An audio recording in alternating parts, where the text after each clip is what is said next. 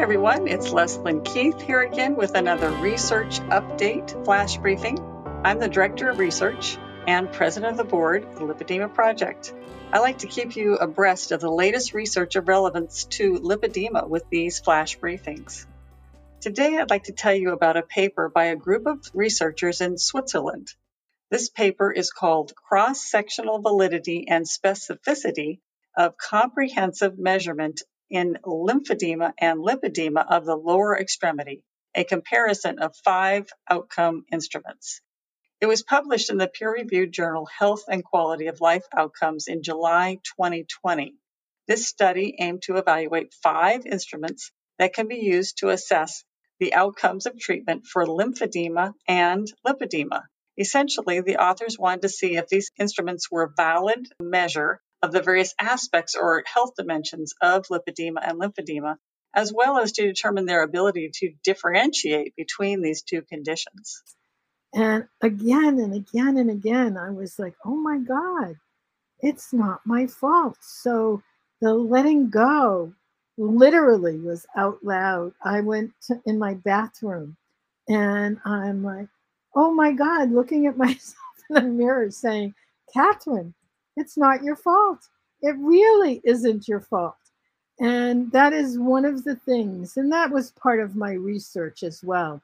You know, the research around obesity is such that there is a misnomer that lifestyle choices and controllability contribute to obesity. Now, is that true? Yeah, to some degree it is true but there's a pathophysiology to something called lipedema that also creates it. And so, you know, the idea that it's not our fault became a mantra for me. And I like you say that because I've had to come to the grips and I did a heart wrenching YouTube on it. And uh, it's the, you know, when you have your parents even saying, come on, we don't look like this, you know, this big. Why are you this big? And, you know, like being a former athlete, like I had given up on myself. And I was in the gym four hours in the morning and two hours at night. I'd be on that elliptical for two hours watching Biggest Loser because I just was like, I love fitness, I love health, and I can't do half the stuff I could do before. So the passion was there. I could talk, I could talk like the next good looking Joe bodybuilding chick next to me. I mean, I love fitness. I just didn't look it. So you know, it was it felt like a has been, felt like, what am I doing talking about this when I certainly don't look the part?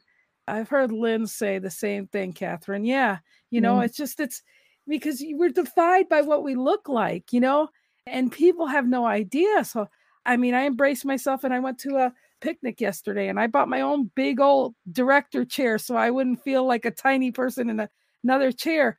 But you know, it it's one of those empowering things when you realize, and I love that you said that it's not your fault, you know. But I do feel like I was judgy back in the day. I'd say, if somebody's heavy, eat a salad. I mean, change your diet. And, you know, I lost over 100 pounds a couple times. And one thing that never changed, I'd lose 100 pounds at a time and only go down two pant sizes. And I'd always blame it on the, what are they doing? Changing the sizes of our clothes again and messing with my head. It's always been a, really mess with my head. The whole thing of not knowing. I knew my legs were swollen, but no doctors or nobody would, you know, identify it till I got a new doctor, which was great. So let's go to this next one. Can you recall a time in your life where you said, I would never do that you ended up doing? Yeah, the example that I gave, I would never fly to Europe for a weekend. I mean, that was like unheard of. And I had a walking buddy and you know we would walk around fresh pond here in cambridge which would take us about an hour an hour and 20 minutes sometimes. Barbara said to me you can't not go. Are you crazy? You know you found people who know something about this. You need to go. It was the thing about that was the beginning because i found myself i went to europe at least a dozen times.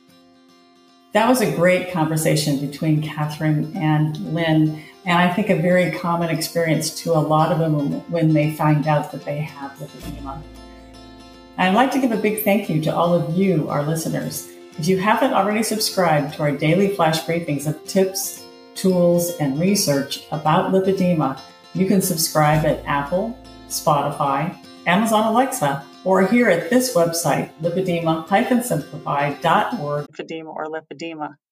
So this study is important for lipedema because it informs healthcare providers who treat women with lipedema about good assessments they might want to look into for using in their practice. So, thank you for joining me today. If you haven't already subscribed to our daily flash briefings of tips, tools, and research about lipedema, you can subscribe at Apple, Spotify, Amazon Alexa, or here at this website, lipedema-simplified.org slash flash, where you'll find an archive of all of our flash briefings. Thanks for listening, and I hope you'll join us again next time for another Research Update Flash Briefing.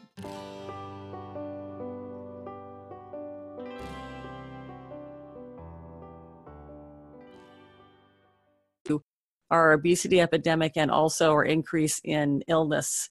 So, avoiding those vegetable seed oils, and maybe that means eating mostly at home because these are the oils that we cook with at restaurants.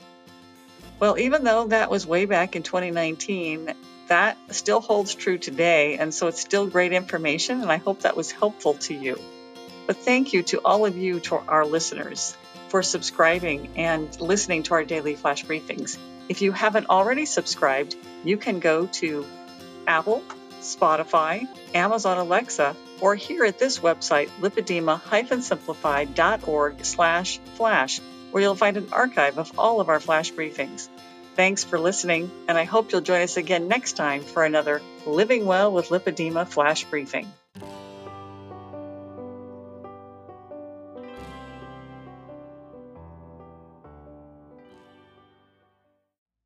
Hi there. This is Catherine Seo with a very quick and exciting announcement. Just to let you know, our three day event, Heart to Heart, is coming up March 31st, April 1 and 2.